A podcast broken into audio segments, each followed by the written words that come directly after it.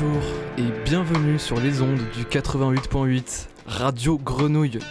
Nous vous accueillons aujourd'hui dans la nouvelle émission des uns et des autres et comme à notre habitude dans une ambiance détendue et chaleureuse, très chaleureuse, nous allons partir à la rencontre d'artistes et d'acteurs du secteur culturel qui brillent par leur engagement, mais aussi vous faire découvrir des initiatives artistiques passionnantes et passionnées de Marseille et d'ailleurs. Louis. Salut. Bonjour Louis. Loïc. Salut Arthur. Salut Loïc. Salut la team. Euh, au sommaire de cette émission, en pleine réflexion sur le prochain sujet des uns et des autres, une bière à la main, le téléphone dans l'autre, nous nous sommes demandé quel impact pouvaient avoir les technologies sur l'art.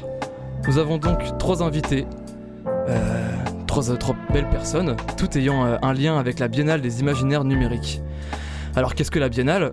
C'est un projet culturel mené par les associations Zinc et Seconde Nature à Marseille qui nous permet d'explorer la présence et les usages du digital et de s'intéresser aux nouvelles technologies dans l'art. Colline Perrodo, chargée de l'action culturelle au sein du projet, Mathieu Vabre, co-directeur de Seconde Nature et Zinc et directeur artistique du projet, et Hugo Arsac, artiste utilisant la, réalité virtuelle.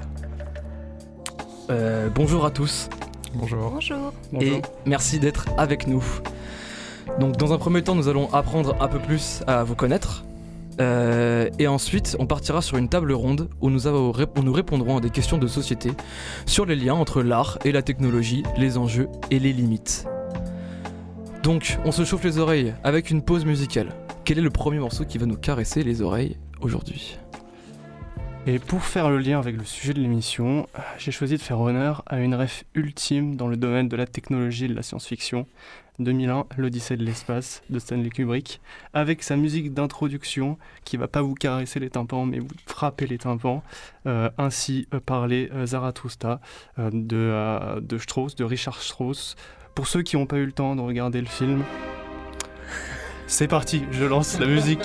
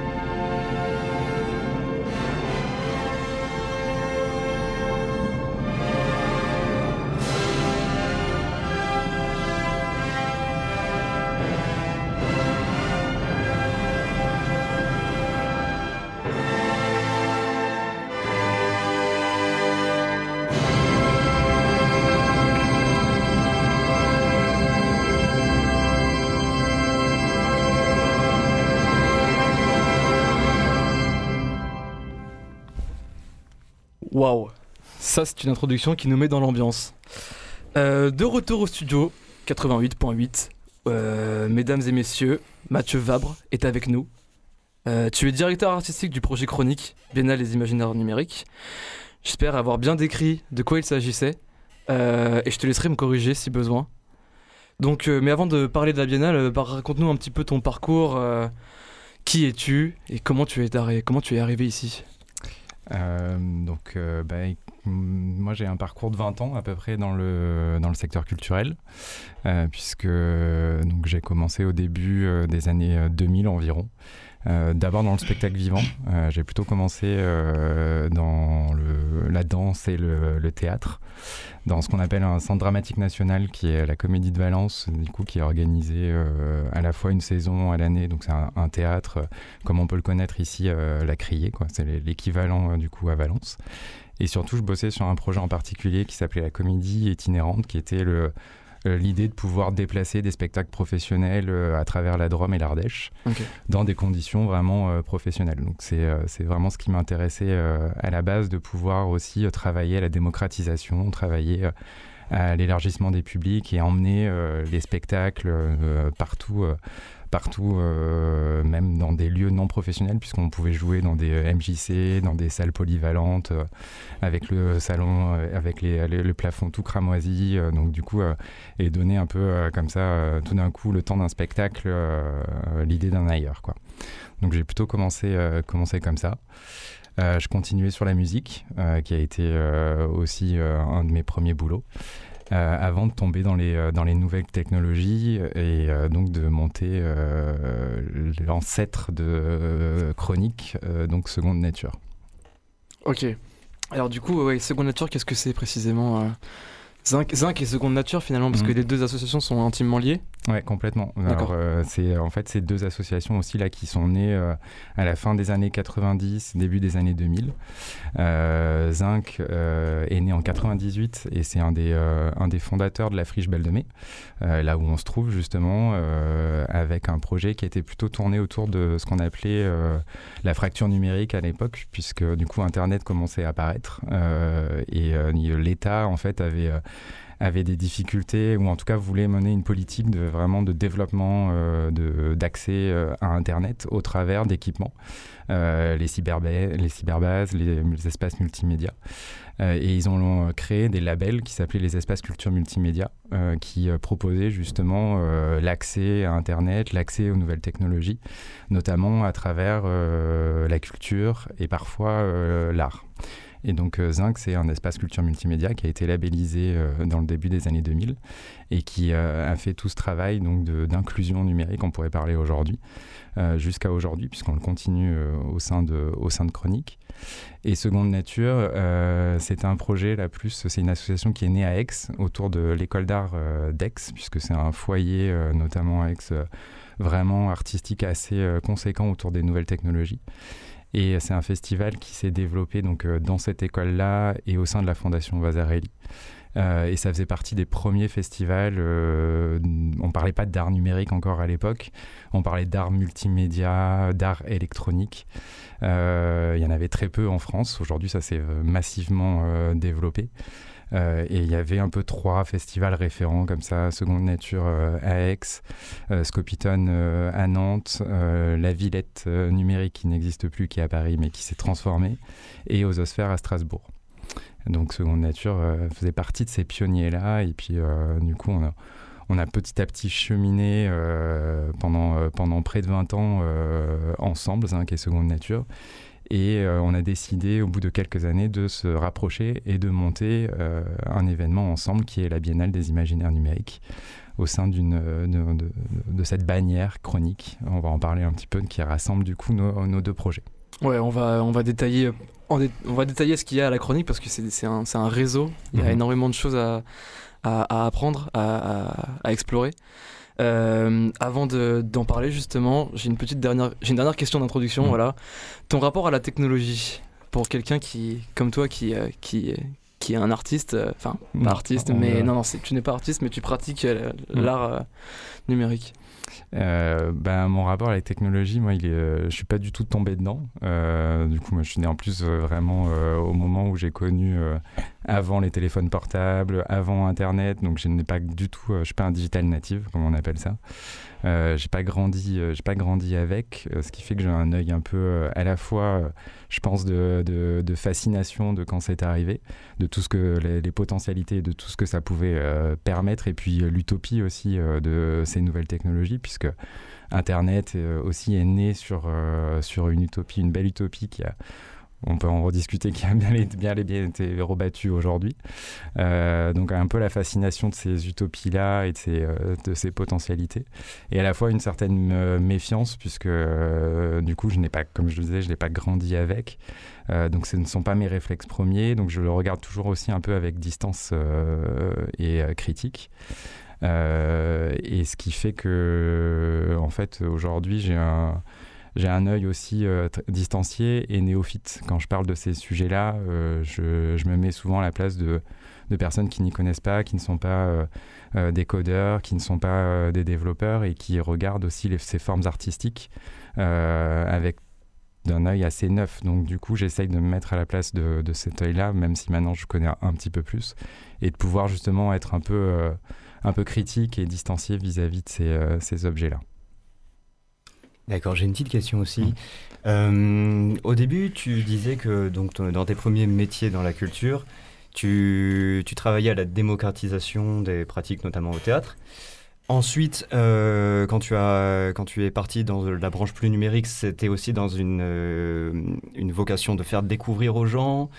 mais c'est quelque chose dont tu es distant. Donc en fait, est-ce que le choix de, de, de, suivre ce parcours du numérique, c'est plus dans une volonté qui te, qui te guide de démocratiser, faire découvrir des pratiques aux gens, plutôt que l'amour du numérique?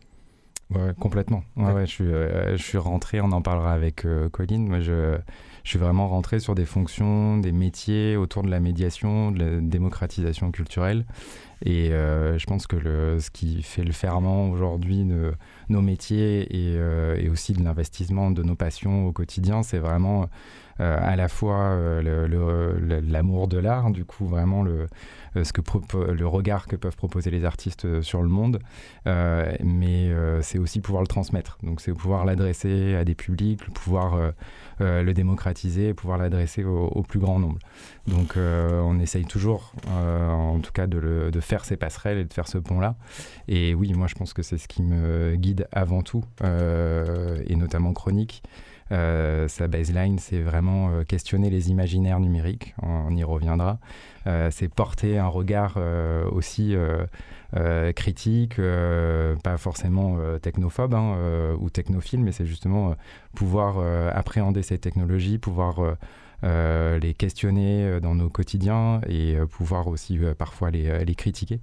donc c'est plutôt ça, c'est ce regard-là qu'on essaye d'amener de, de, et d'amener de, au plus grand nombre. Ok, Cool, très bien, merci. Bah, du coup, euh, c'est le moment où on parle de chronique, justement, on, découvre un petit peu ce que c'est. Alors, il y a énormément de branches, de, de, c'est très complexe. Euh, enfin, moi, en tout cas, en faisant mes recherches, j'ai trouvé qu'il y avait énormément de ressources. Euh, est-ce que tu peux nous expliquer qu'est-ce que ça englobe, englobe finalement, mmh. chronique? Alors déjà, ouais, je suis passé un peu vite, mais donc Chronique, c'est né en effet du, du, regroupement de Zinc et de Seconde Nature, donc qui ont 20 ans d'expérience. Euh, on, on s'est rassemblé grosso modo autour de 2018, euh, autour de la première édition de, la Biennale. Euh, donc la Biennale, c'est un peu l'événement le, le, plus massif, le plus visible de l'écosystème chronique, qui est en effet beaucoup plus large. mais si je résume, en fait, Chronique, c'est une structure, un opérateur culturel qui a aujourd'hui quatre axes, qui est le premier qui est le soutien à la création. Euh, donc accompagner euh, des artistes euh, comme Hugo, on y reviendra, au travers d'un dispositif qui s'appelle la plateforme Chronique Création, une plateforme de production et de diffusion. Et on accompagne environ une quinzaine, 15 à 20 projets par an avec un accompagnement financier, de la résidence qui permet donc aux artistes de travailler dans des ateliers avec des professionnels, des outils mis à disposition. Euh, donc ça, c'est vraiment le premier axe, c'est le, fondement, le soutien à la création euh, artistique. Euh, le deuxième axe, c'est la programmation et la diffusion, donc à travers notamment cet événement biennal qui revient donc tous les deux ans, qui est le plus visible, qui court sur les années paires de novembre jusqu'à janvier de l'année impaire. et entre ces deux, entre deux biennales, on a aussi des événements avec des expositions euh, et des événements, euh, concerts, euh, spectacles aussi qui reviennent dans la saison plus traditionnelle. Hmm. et un troisième justement axe dont Colline parlera, c'est vraiment la question de la médiation, de l'accompagnement des publics au travers d'ateliers, de workshops, de masterclass, de rencontres. Et un quatrième euh, axe euh, aussi, c'est la coopération et les réseaux, avec notamment euh, des réseaux que l'on travaille au niveau local, au niveau national, avec un réseau national des arts et des cultures numériques qui s'appelle ACNUM, et des réseaux européens justement qu'on a développés récemment, avec trois projets européens, notamment un qu'on porte avec la Friche Belle de Mai qui s'appelle Future Diversities. Ok, trop cool, merci. Euh, et du coup, euh, qu'est-ce qu'on voit un peu euh, pendant les biennales? Qu'est-ce qu'on qu'est-ce qu'on y, qu'est-ce qu'on y voit? Alors on essaye de, de, de, faire plein de choses un peu curieuses et inédites. puisque c'est un peu notre angle de, programmation, c'est un peu d'aller à la marge, de défricher des formes artistiques un peu nouvelles. Euh, c'est une biennale qui est pluridisciplinaire, donc euh, on y voit tout type d'art, puisque du coup, en majoritairement, ce sont des expositions. Il y a euh, environ une vingtaine de lieux donc sur trois villes, puisqu'on est entre Aix, Marseille et Avignon. Et il y a une vingtaine de lieux d'exposition. Ça représente environ 70 artistes exposés, donc c'est assez, assez costaud et assez conséquent. Et autour de ces expositions, on a aussi de l'événementiel avec des concerts. Euh, des concerts qui sont aussi euh, très larges, puisque du coup, on va de la musique contemporaine, musique savante, électroacoustique, à des musiques euh, actuelles, électroniques. on a aussi du spectacle avec du théâtre, ce qu'on peut appeler du théâtre hybride ou de la danse qui vient travailler aussi avec les nouvelles technologies. Euh, et autour de cette programmation artistique, on a aussi euh, des événements euh, pour les publics avec des ateliers, avec tout type de workshops et de masterclass et des rencontres professionnelles aussi. Ok, cool. Bah, moi, du coup, j'avais particulièrement apprécié la dernière édition. Donc, le thème, c'était la nuit. Mm. Vous avez toujours un thème que vous creusez en profondeur, toujours cet aspect critique, effectivement, ce qui, qui revient. Euh, donc, euh, ce que j'avais lu euh, sur, le, sur le site, c'était. alors, je, je, reprends mes notes. notre rapport à la technologie a bien modifié la façon dont nous vivons la nuit, nous isolant des étoiles, voilées par les nuages de pollution et le feu des usines. voilà, j'ai trouvé ça super, j'ai trouvé ça génial comme approche. Merci. et bah, pas, pas, de soucis, c'était très chouette.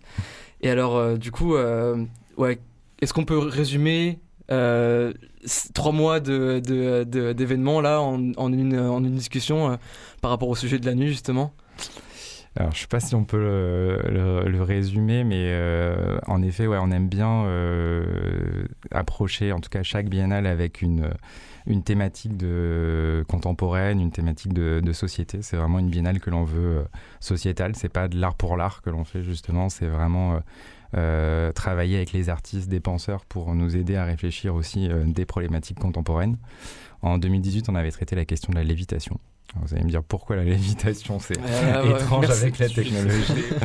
Euh, mais c'était un point de vue un peu symbolique et poétique de se dire, ben, en fait, on regarde plus le monde aujourd'hui de la même manière, on le regarde en l'observant vu d'en haut, notamment avec la question des GPS et des, euh, et des drones, ou des, des vues satellitaires, et que donc ça modifie notre rapport euh, au temps et à l'espace. Donc c'était... Euh, on a le point de vue finalement d'un lévitant total aujourd'hui sur avec nos objets technologiques pour observer le monde. Donc c'est ce qu'on a essayé de faire en 2018. En 2020, on a travaillé la question de l'éternité, puisque là aussi c'était on voulait travailler le paradoxe que l'on voit aujourd'hui entre on nous rabat quotidiennement la fin du monde dans les médias et en même temps on a les tenants des GAFAM grosso modo et notamment Google qui prônent une vie éternelle euh, donc on, est, vit un peu aujourd'hui dans ce paradoxe entre euh, cette promesse d'une vie euh, éternelle et puis cette fin du monde annoncée. Donc c'était plutôt travailler avec les artistes là comment imagine d'autres futurs possibles ou comment on peut imaginer la transformation, la métamorphose aussi de nos mondes actuels. Et donc la nuit, c'est arrivé un peu dans le, complément aussi de ces, histoires-là à travers surtout des lectures euh, là que j'ai faites du coup en amont. Euh, euh, qui viennent enrichir les thèmes et qui était un livre de Jonathan Crary qui s'appelle 24-7 et qui parle du capitalisme à l'assaut du sommeil où il raconte comment en fait aujourd'hui les industries notamment capitalistes envahissent le dernier coin aujourd'hui qui est censé être de l'ordre de l'intimité, de l'improductif. Euh, et comment aujourd'hui toutes les stratégies en fait font, euh, nous font vivre dans un monde en perpétuel euh, éveil constant sous une lumière blanche crue comme on l'a dans Studio par exemple quoi. Mhm. Donc c'était aussi essayer de se dire bah en fait la nuit est-ce qu'elle existe encore en fait? Est-ce que l'obscurité, le non visible, est-ce qu'on peut se cacher encore aujourd'hui dans le monde actuel? Si je peux le résumer, du coup, euh, on peut dire que non, au bout de ces trois mois de biennale. Euh, j'avais, il m'est venu un peu une petite idée là, c'est euh, Quand, quand, quand, on a évoqué en préparant, en préparant cette émission la, la, biennale sur la nuit, il y avait un terme qui m'avait beaucoup plu, c'est que la, la, technologie a colonisé la nuit, le sommeil. et j'ai fait un, petit rapport aussi avec le fait, l'existence même de la biennale ou de chronique. Est-ce que aussi la technologie colonise pas jusqu'à l'art et les pratiques artistiques? C'est-à-dire que est-ce que l'art est en train de se faire envahir par la technologie ou est-ce qu'on peut bah, dénoncer la technologie avec la technologie? Alors, euh, ouais, c'est une question euh, bien complexe. Je suis pas sûr d'arriver à répondre à ça. C'est une, mais c'est une, une, super question. Le, rapport entre. Euh, mais je pense que Hugo a un point de vue aussi. oui, là, on peut, on peut tous participer sur cette question. On peut tous participer. Ouais. Là, c'est une discussion ouverte, là, clairement. Non, mais c'est cool. Vas-y, hein, je t'en prie. Parce que, de, en tout cas, la, la, relation art et technique, elle existe depuis la, nuit des temps. Euh, ce qui change peut-être avec la technologie, euh, c'est, euh, ça, Hugo le, dira, c'est aussi souvent ce sont des outils que la main ou de l'homme maîtrise moins. Euh, donc on n'a plus ce rapport qui existait entre euh, art et technique où on avait une maîtrise de son geste et une maîtrise de, sa création totale. Moi, euh, personnellement, c'est ce que je trouve aussi fascinant. Du coup, c'est ce, ce, dialogue qui se crée avec la technologie et puis l'aléatoire, le hasard ou l'incontrôlé qui peut s'en dégager. donc, en effet, la, la, technologie vient modifier du coup la création artistique. Euh, et euh, en tant que là, du coup, d'historien de l'art, puisque je reviens sur mon parcours, moi, c'est plutôt. Euh, mon parcours, il est plutôt venant de là plutôt que d'un parcours artistique en tant qu'artiste. Je trouve ça en fait passionnant comme question. C'est ce qui m'a tout de suite donné envie en fait de rentrer dans les technologies, c'est que les artistes, avec leur propre techniques, leur propre, euh, à leur temps, euh, dans leur histoire, à un moment donné, ont toujours essayé de révolutionner ou de redéfinir ce que c'était l'art. Et que là, justement, avec euh, l'art numérique, on vient peut-être aussi de vivre aujourd'hui une révolution artistique comme on l'a vécu du temps des impressionnistes ou d'essayer de, de, redéfinir ce qui fait œuvre ou pas. Et je sais que ça, par exemple, beaucoup considèrent que ce n'est pas, ce n'est pas de l'art. Et quand j'entends ça, bah, je trouve que ça d'autant plus intéressant pour dire bah, il faut s'y intéresser. Mhm.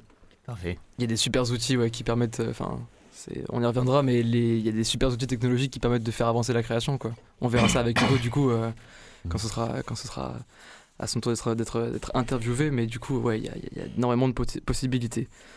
Euh, alors, petite question. Selon toi, ouais, c'est qu'est-ce que la technologie peut euh, apporter à l'art de manière très générale? Je pense que c'est une question qu'on a un petit peu abordée déjà. Ouais, je sais pas si tu veux peut-être rajouter quelque chose, Hugo, ou je te lance la patate chaude. peut apporter à l'art, je sais pas, peut-être tu veux finir. Euh, ouais, son tour, euh, écoute, ouais, carrément, effectivement. Je vois, qu'il est déjà 17h25. Donc on va lancer la première pause musicale, deuxième pause musicale. Est-ce qu'il y a quelqu'un qui la présente? Oui. C'est, c'est mon tour. Alors oui, pour cette édition, je vais vous présenter un groupe coup de cœur pour moi. C'est Contrefaçon. C'est une formation de quatre artistes qui, à l'origine, ont créé un projet musique vidéo à contre-courant et rempli de, contre-culture aussi. Et ils sont d'ailleurs, en fait, ils ont tourné plusieurs fois des clips et courts-métrages pour habiller leur musique, ou même l'inverse, des, euh, des, EP entiers qui servent de bande-son à leur, euh, à leur court-métrage. Euh, ce sont des véritables créations visuelles, des errances souterraines et des trips sous casque de réalité virtuelle. Le morceau que je vous propose aujourd'hui, il est tiré euh, justement de la bande-son d'un de leurs courts-métrages qui s'appelle Midriaz et le morceau s'appelle Zéro Absolu.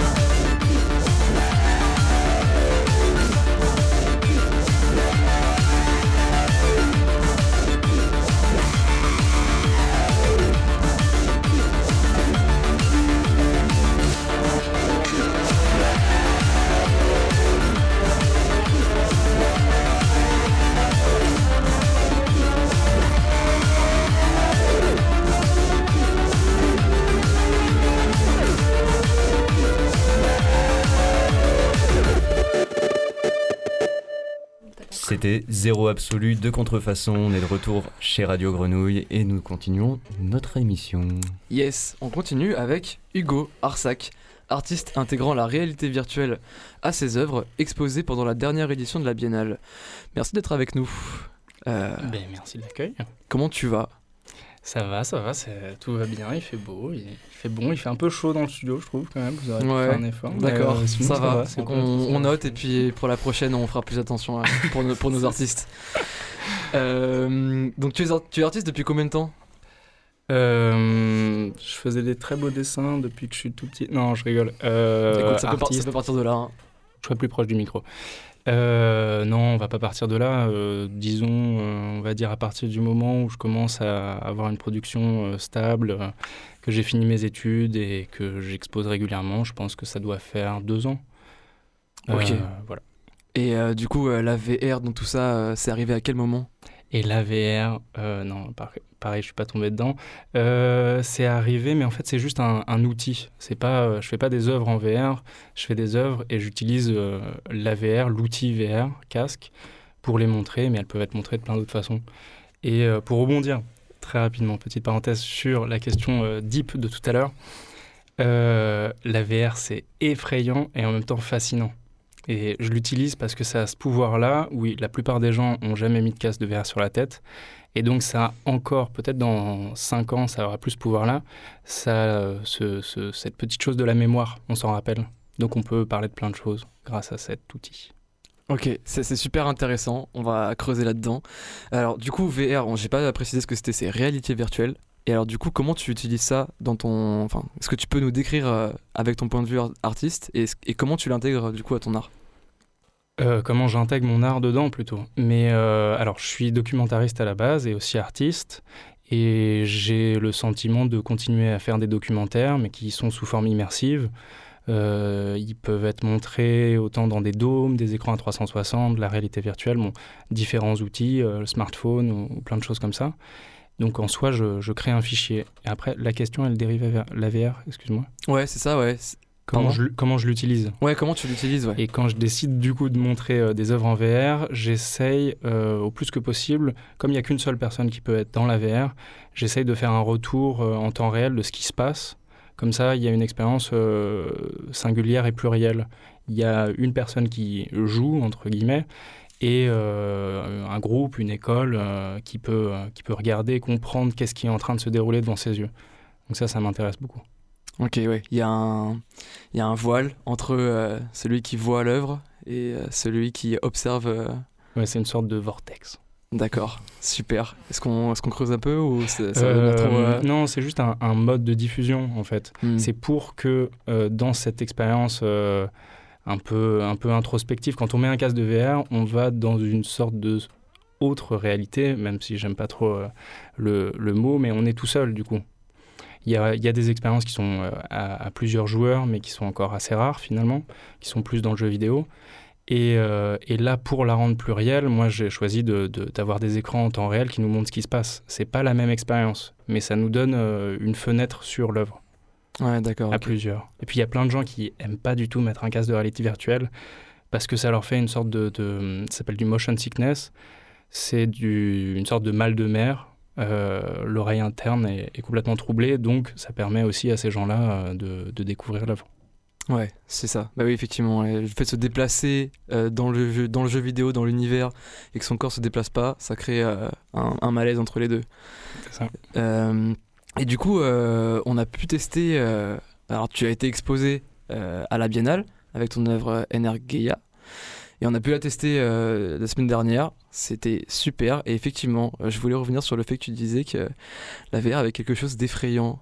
Et c'est exactement ce que, ce que dit, enfin pour moi en tout cas, en visitant, en me déplaçant en, en 3D. Donc je t'écris un petit, très rapidement, je te laisserai reprendre pour, pour, préciser, pour mieux expliquer que moi.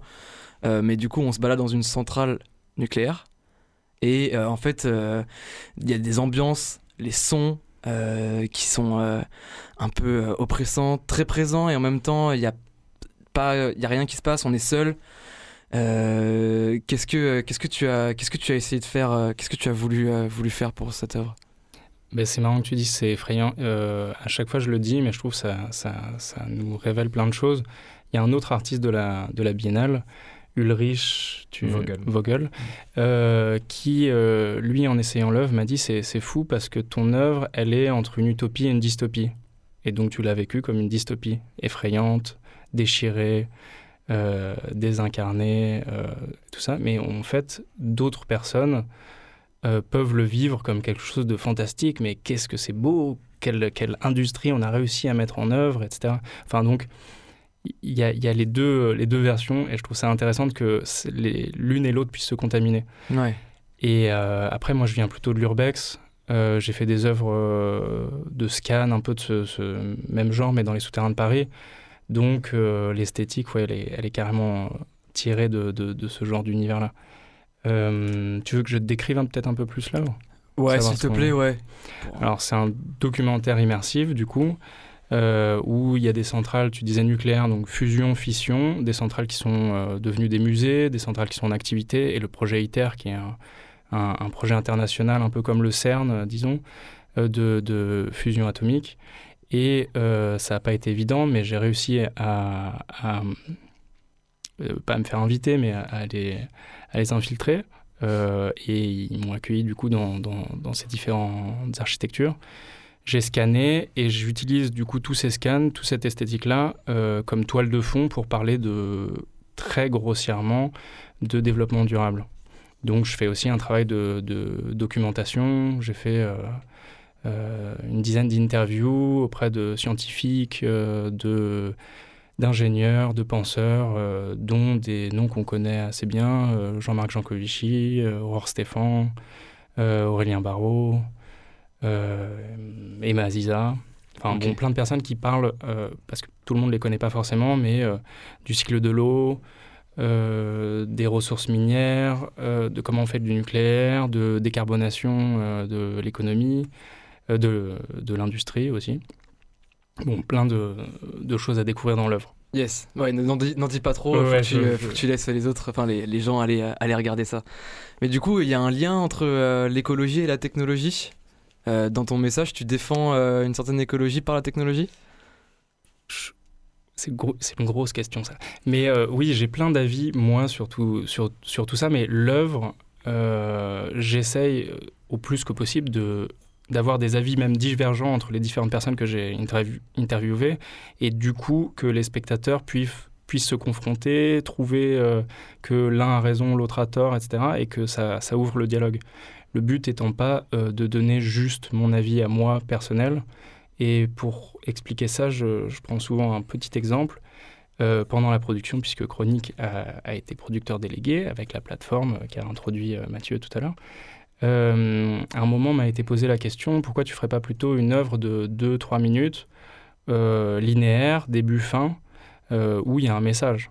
Et en fait, euh, pour moi, c'était pas euh, l'intérêt puisque il n'y a pas de début, pas de fin dans, dans l'œuvre, et je voulais pas faire une sorte de propagande à la sauce Hugo Arsac, mais euh, plutôt que chaque personne essayant l'œuvre ait une vision différente, une expérience différente, et qu'ensuite il puisse y avoir confrontation.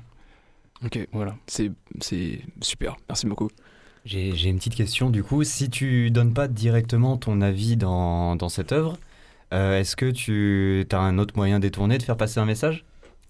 Bah, Après, je peux te donner mon avis euh, personnel, euh, mais, euh, mais c'est pas forcément l'idée. Euh, je pense que quand tu fais du documentaire, Enfin, le mot documentaire, même, il est un, il est un peu étrange parce qu'il n'y a pas vraiment de documentaire, vu qu'il y a une caméra, il y a un cadre, etc. Enfin, tout documentaire est un peu une fiction. Enfin, on va un peu loin, mais en gros, je pense que même si je ne veux pas prendre position, du fait de choisir l'esthétique, du fait de choisir euh, les couleurs, du fait de choisir toutes ces choses-là, je donne quand même un peu mon avis. D'accord, ok. Oui, mais il est entre que... les lignes. C'est vrai que euh, après avoir visité cette œuvre, euh, l'esthétique est ce dont on se souvient presque le plus en fait finalement. De... Et la création sonore comme comme tu dis. Vrai, oui. Yes. Euh, alors j'avais une question euh, en tant qu'artiste. Euh, est-ce que tu crains la technologie, notamment avec les IA et tout ce qu'elles peuvent faire de merveilleux, et aussi tout ce qu'elles peuvent faire à notre place? Pareil, grosse question, c'est bien. Euh, ben oui, on craint peut-être un peu tous la technologie, mais comme je disais, il y a quelque chose de fascinant et de terrifiant. Il y a quelqu'un une fois pendant une expo qui m'a dit mais c'est pas possible d'utiliser la VR, tu te rends compte de ce que tu es en train de faire, tu, tu, tu, tu, détruis le monde à petit feu. J'étais là, bon d'accord. Et elle m'avait sorti des, des, des, exemples de, de casques de VR qui étaient faits pour, pour les vaches, pour, euh, pour, pour qu'elles puissent se sentir mieux euh, dans des élevages en batterie. Donc ça, par exemple, c'est un, un, usage terrifiant euh, qui nous fait entrer dans les dans des films ou dans des livres de science-fiction assez, assez flippants. Mais euh, comment rebondir là-dessus? Euh, Au niveau de la création Au niveau de la au création, niveau de la création bah, c'est fascinant. Mais comme au niveau de, de la philosophie, de, de, de, tout le travail de médiation, enfin, c'est un peu de la magie quand même, toutes ces, tout, tout, ce numérique, je trouve. Et ça évolue tous les, tout, tout le temps. Donc, euh, quand on travaille avec la technologie de pointe, il y a toujours un intérêt, une curiosité technique. et, et moi, j'adore. Ouais. T'as déjà essayé d'utiliser euh, ChatGPT pour euh... euh, bah, C'est pas tout à fait mon domaine de prédilection, je t'avoue, mais euh, les gens avec qui je travaille, euh, que j'embauche pour les, les, différents projets ou qui font du développement, oui, ils peuvent utiliser euh, par moment ça pour trouver des erreurs dans des, dans, des feuilles, enfin, dans des codes ou, ou, des choses comme ça, ou chercher sur Internet 40 fois plus rapidement euh, un chapitre de code qui euh, leur prendrait 30 euh, heures à coder. Ouais. Enfin, pour des aspects techniques, ça pas, peut encore être intéressant. Pour, pas encore pour la création? Bah, Je sais pas, moi je crée pas encore avec la. la je suis pas la bonne personne pour, pour répondre à cette question, mmh. mais on l'utilise de façon technique. Quoi. Dans le son, euh, c'est très utile, les interviews, c'est utile, enfin, dans plein d'aspects, quoi, on peut l'utiliser. Ok, super, merci. Bah écoute, euh, j'ai une dernière question, ça va être euh, tes actualités, savoir un peu ce que tu fais en ce moment? Euh, ce que je fais en ce moment, ben alors j'ai la chance d'être résident à la ville Albertine, à New York, et je développe un projet en souterrain, enfin sur les souterrains new-yorkais, et je suis aussi l'artiste numérique qui représente la France à Kinshasa cet été, voilà, pour les Jeux de la francophonie. Et, euh, et puis il y a d'autres, euh, qu'est-ce que j'ai d'autre comme actualité? Je suis aussi résident de la Villa Saint-Louis d'Art, au Sénégal euh, en janvier et je développerai un, un, projet potentiellement sur la pêche intensive faite par euh, les Chinois au, dans les îles, euh, dans les euh, eaux profondes au large du Sénégal. Ok. Voilà, j'ai tout dit, je crois. Tu vas, bah merci beaucoup. Tu vas bien voyager. Ça va l'air, ça a l'air très très chouette. Euh, on va maintenant passer à une nouvelle pause musicale. Qu'est-ce qui se passe maintenant? Alors, c'est encore mon tour. Et est-ce que vous connaissez le thérémine? Le thérémine, c'est un instrument qui a été inventé en Russie en 1920 et il est le premier instrument de musique électronique. Il est manipulé à l'aide de positionnement des mains autour de l'objet dans le champ magnétique généré par l'instrument. Produisant des sonorités inconnues à cette époque, il a connu ses premières heures de gloire dans le cinéma d'horreur et l'ASF. Aujourd'hui, on le retrouve entre les mains d'un artiste dont le talent fait le lien entre les machines, numérique ou analogique, et la musique, et donc l'art. Cet, euh, cet artiste, c'est Mézergue, et cette musique, c'est Welcome Térémine.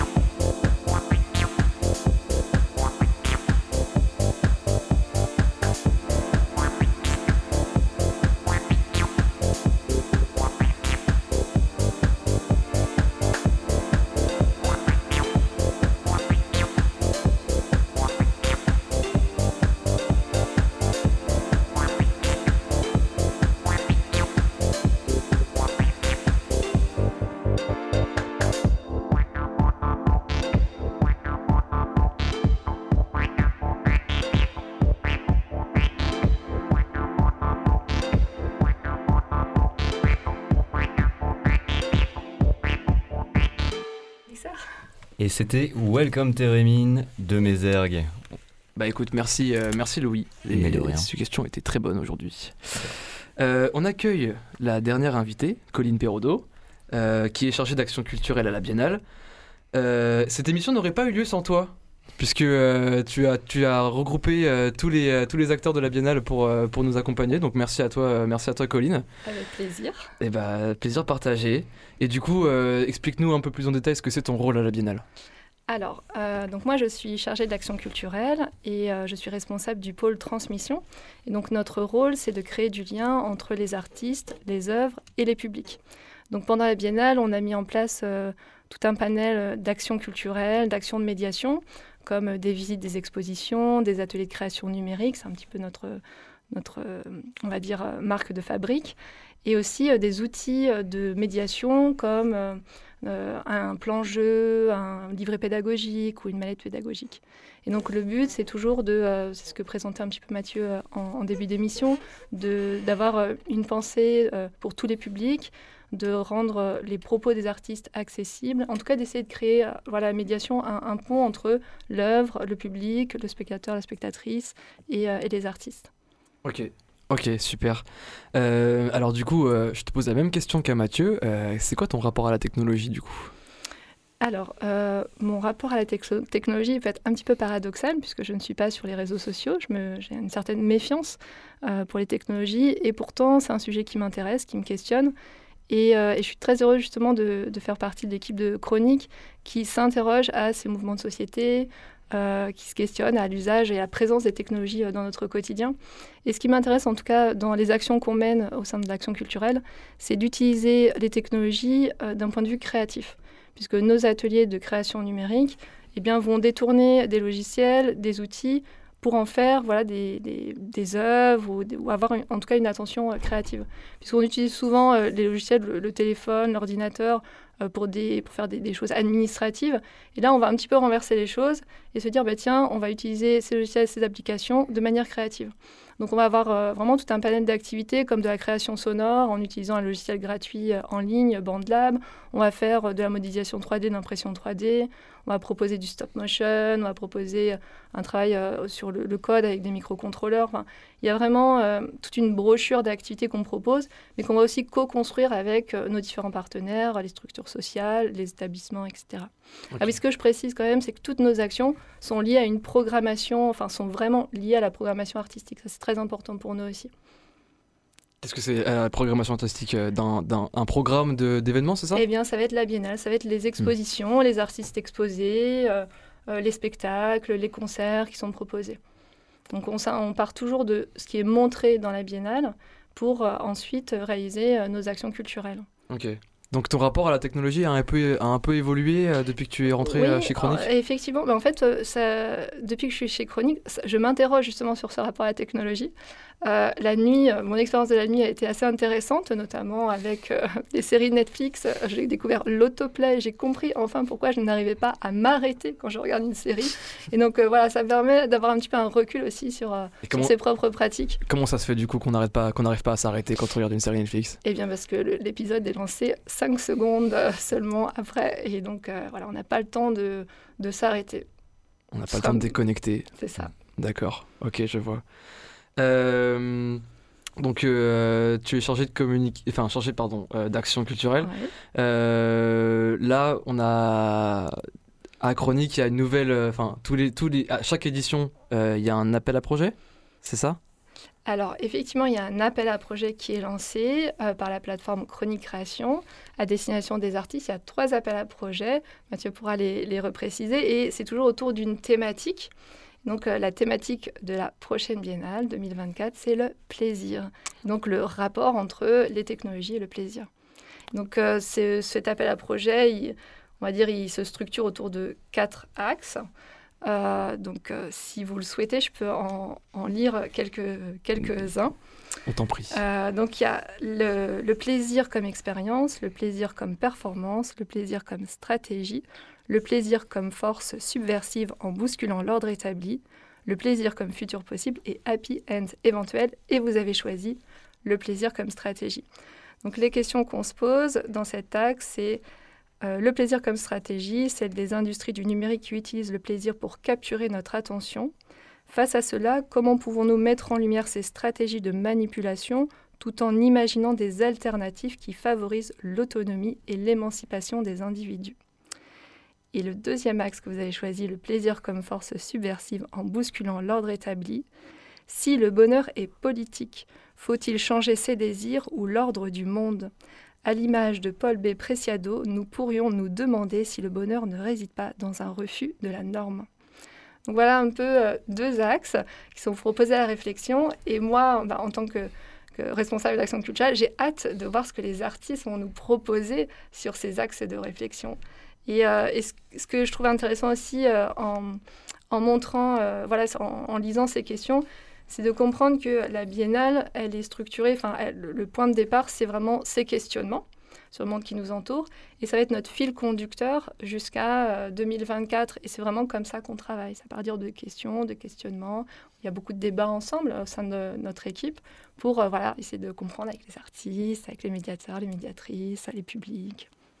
Ce qu'il faut préciser sur, euh, sur l'appel à projet, je me, je me permets, c'est aussi que les axes que vient de lire euh, Colline, c'est euh, des axes qu'on travaille entre nous, du coup, chroniques mais justement, c'est les axes ouverts euh, qu'on a envie de rediscuter euh, avec les artistes, parce que souvent, en fait, ils nous décalent euh, dans ce que nous, on imagine aussi, et ils nous proposent d'autres choses, d'autres visions. Donc, c'est des axes qui, qui nous permettent de commencer le débat, mais les réponses après sont beaucoup plus riches, beaucoup plus diversifiées, et c'est avec eux après qu'on construit aussi la programmation de la Biennale. Et c'est ce qui vous fait évoluer, du coup, avoir le retour des artistes pour, pour bah voir plus loin, quoi. Tout à fait.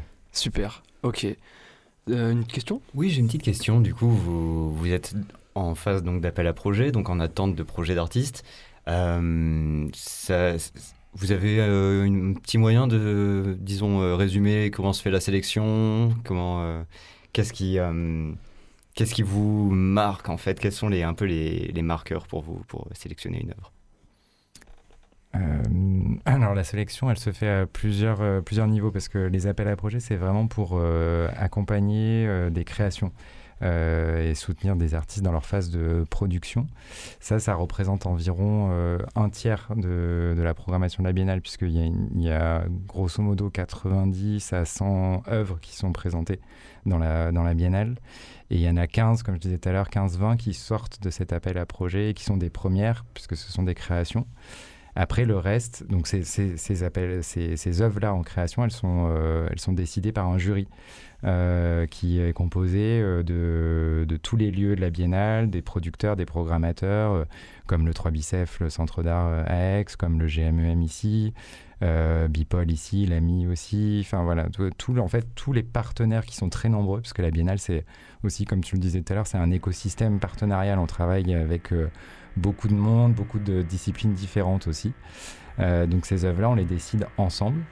Euh, et après, euh, les autres œuvres, on les travaille avec le pays invité puisqu'à chaque édition, il y a un invité international aussi avec qui on, travaille pour sélectionner des œuvres du pays et des artistes de, ce, de cette scène-là et euh, une autre partie que l'on, euh, là, qui est plus mon boulot, euh, qui arpente festival, centre d'art et qui va chercher, découvrir, rencontrer les artistes et que donc on invite du coup sur la biennale. Ok. D'accord. Bon, on va conclure pour la partie invitée. Il nous reste 7 minutes malheureusement, donc ça va être très court. Mais voilà, moi je m'étais posé quelques questions sur les liens entre l'art et la technologie. Du coup, maintenant, on part sur une discussion. L'idée, c'est de, de, discuter ensemble. Euh, la, question, la première question sur laquelle je voulais partir, c'était la numérisation de l'art rime-t-elle avec sa démocratisation? Hmm. Alors moi j'ai un point de vue, je, vais, je lance le débat comme ça, mais je pense que euh, je pense que hmm, non. Euh, dire que je suis plutôt. Euh, euh, je vais dire qu'en fait, la numérisation de l'art reproduit en fait les mêmes, les mêmes écueils en fait que l'art tel qu'on le vit aujourd'hui dans des lieux ou des espaces, puisque du coup il ne permet pas forcément de franchir des barrières ou des accès supplémentaires. il faut quand même franchir ces, accès-là. Donc la médiation et tout le travail justement que font les médiateurs, médiatrices, du coup, reste autant aussi important parce que c'est pas parce que c'est numérisé qu'en fait que euh, le travail euh, pour un, public euh, reste compréhensible, accessible ou, ou sensible ou, ou, pas à mettre en débat en fait. Hmm. Donc ce n'est qu'une façon de plus d'augmenter sa visibilité, mais ça ne veut pas dire qu'il y a un travail de démocratisation qui se fait et d'accessibilité supplémentaire. Et en plus, souvent, c'est mal fait. je bitch un peu sur les, micro, les microfolies et euh, ah les, euh, justement les ateliers des Lumières et tout ça qui euh, se targuent de faire de la démocratisation par de l'immersion. mais souvent, ça produit un regard hyper déceptif. Parce que quand on voit un Van Gogh en fait, sur 4 par 3 et qu'on est fasciné parce que c'est spectaculaire et qu'on voit le vrai tableau Van Gogh en fait, derrière, en fait, c'est déceptif souvent pour les publics. Donc on rate le pari de la démocratisation. C'est un point de vue. oui, bien sûr, on, partage nos, idées. Ah, moi, j'avais, j'avais trouvé quand même que enfin, la, la, numérisation permet euh, une diffusion plus grande. Alors effectivement, ça va pas euh, démocratiser pour autant, mais ça permet de toucher plus de public, toucher plus de, potentiel euh, personnes qui, pourraient apprécier l'œuvre. Euh, et, moi, je trouvais qu'il y avait quand même un, intérêt. Alors, effectivement, c'est vrai que sur le terme démocratisation, on n'est peut-être pas dessus. Euh, si je peux euh, répondre à ça, en fait, j'ai, je pense, un bon exemple vu que dans mon domaine, je suis dans la, enfin un peu dans la réalité virtuelle. On me propose souvent de, de, de montrer des choses dans des, des métaverses multiples. Et oui, il y a plus de personnes qui viennent, donc c'est chouette, il y a une audience, mais qui et combien il reste de temps et quel intérêt ils ont, quelle attention ils ont, ça c'est pas encore la même chose que quand ils sont là en réel, qu'ils voient les choses, qu'ils expérimentent les choses. Donc oui, il y a plus de monde, mais quel est le public réellement, tu vois Ouais, ok. Finalement, on finit par faire face aux mêmes problématiques que YouTube, où on essaie de garder les gens le plus longtemps sur son œuvre, ou euh, YouTube ou Netflix, à essayer de retenir les gens de manière... Euh, ouais, alors que même, c'est peut-être plus facile sur, euh, sur Netflix ou sur YouTube. Et après, il y a la question du propos aussi, c'est-à-dire que si, si on numérise pour euh, ensuite faire venir les spectateurs, spectatrices au musée, ça peut être intéressant, mais si on se limite à simplement euh, visionner les œuvres de manière numérique, c'est peut-être, euh, enfin, il y a la confrontation avec l'œuvre qui manque. Hmm. Ok, bon, écoutez, la partie table ronde a été très très courte. bon, merci beaucoup à tous. on va arriver à la fin de l'émission. Donc, euh, vous pourrez retrouver cette émission euh, en podcast sur le site de Radio Grenouille. Merci euh, beaucoup aux invités de la Biennale des Imaginaires Numériques. Merci à vous. Merci Arthur. Merci. C'était un moment très agréable pour partager. Ouais, carrément, ça aurait, dû durer, ça aurait pu, ça aurait dû durer deux heures de plus. Ouais. J'ai pas parlé de mon club XR. Hein. on est désolé. Rendez-vous à la rentrée. Ok, prochaine édition prochaine édition. Euh, merci Radio Grenouille de nous laisser carte blanche pour notre émission. Euh, techniquement, on pourrait faire n'importe quoi, mais on aime trop ça pour faire n'importe quoi. Euh, merci aux animateurs, Louis et Loïc.